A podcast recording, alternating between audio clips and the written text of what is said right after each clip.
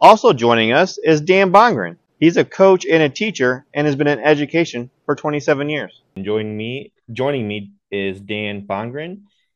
And uh, so the first question is, what are your thoughts on textbooks, like in like overall, like with prices and everything? What is your what are your feelings about that?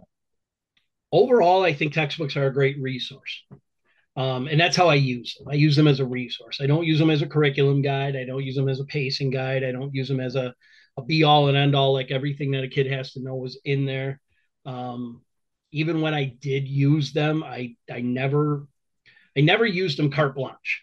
Like I would pick and choose the pieces that I wanted because every every individual teacher I think has their own style and their own their own way of presenting material and um, to just say that this is the this is the way that you're going to teach i think restricts that art of teaching. I believe overall they are um, ridiculously overpriced. Um, i believe that i believe that students don't use them the way we would like them to use them and i am speaking from my own personal experience because i remember as a high school student and even sometimes as a college student we would have a textbook reading assignment that um, I never did. Uh, I mean, it was it's it's a valuable resource for some individuals. There are some people I think that do need that that in hand sort of I can read this and this is the way I learn best sort of thing. But I think to carte blanche, just give them out to everybody and say, this is what we're using. This is this is the be all end all is is um restrictive to say the least. Okay, all right. So the next question is how much are textbooks still needed today compared to how they were needed say, say 10 to 15 years ago are they still needed just the same or has that need gone down a little bit i think with the with the availability of um, computerized resources that the need for textbooks has been reduced. Now, most textbook companies provide an ebook that people can use as a resource. Um, I, I think the one valuable thing about a textbook is the information in it has been vetted.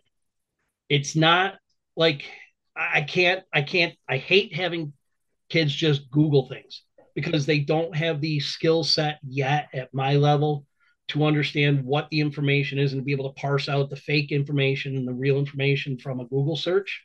Mm-hmm. But I think that's something that we need as educators to to teach them is how to um, sift through the noise that that is the internet to find um, truthful information.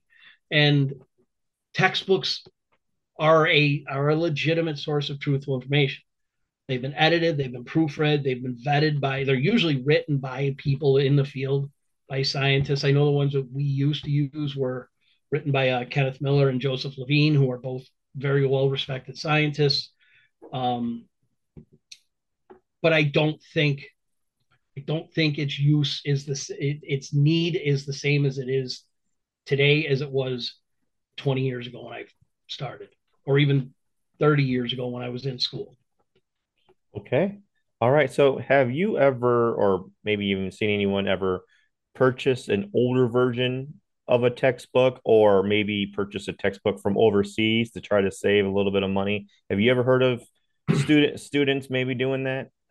I know we have personally bought um, used textbooks via something like Amazon for e- English language learners because we don't have a huge population of ELL students in our school. So it doesn't really it financially it's not very responsible for us to buy a whole set of Spanish or Russian or whatever. So we if the situation arises where we need to, we'll we'll often go online and buy a used one or maybe a foreign copy to help those students.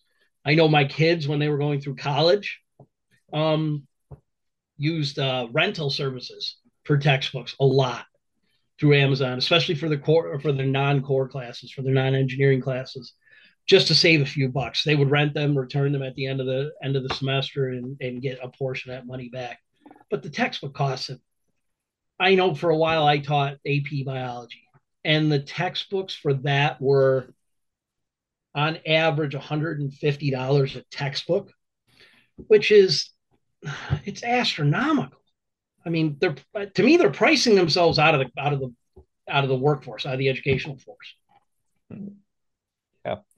Um, so okay, so as a teacher, do you see any significant differences in newer books compared to the ones that the, the editions that came just before it? You know, do you see any differences in in the uh, in the up to, in the newer ones compared to the like the most recent one before it? Do you see any huge changes? In the experience that I have, and again, I haven't I haven't actually used a textbook. And when I say use, like I'll, I'll tell kids, reach underneath your desk and grab the textbook and, and look up this or go to this page and read this snippet. Um, so I don't have the experience that other people might have in this with this particular question, but from what I saw in the textbooks that we have, they were using more um, like digital links, uh, online resources. You can you know scan a code and go to this place here and and watch an additional video or something along those lines. And that you know that's fairly recent within the past ten years or so that that's kind of come about. Okay. All right. So just from your your opinion, why do you think schools are constantly pushing new books on students? Like, why are they always required to have the most up to date? Like, because you know, let's say they say, well, you know, they want to go get an older one, or they want to use one that their sibling had when they were in school, but they say that you know those are not not allowed, or you can't use those. You got to get the new. Why do you think, from your opinion, why do you think they're pushed so hard? Well, for my subject area personally, I teach science, and this is one of the reasons why I went away from textbooks because the science is changing so rapidly the textbooks can't keep up. I mean, in the time it takes for them to write, edit, proofread, publish a textbook, sell the textbook, get it out to the and get it out to the schools, some of that science isn't isn't breaking anymore. It's not up to date. So you constantly have to be keeping on the on the cusp of that. Mm-hmm. And I think a lot of a lot of schools purchase textbooks personally because it saves their teachers time in having to go out and coalesce all that information that's out there.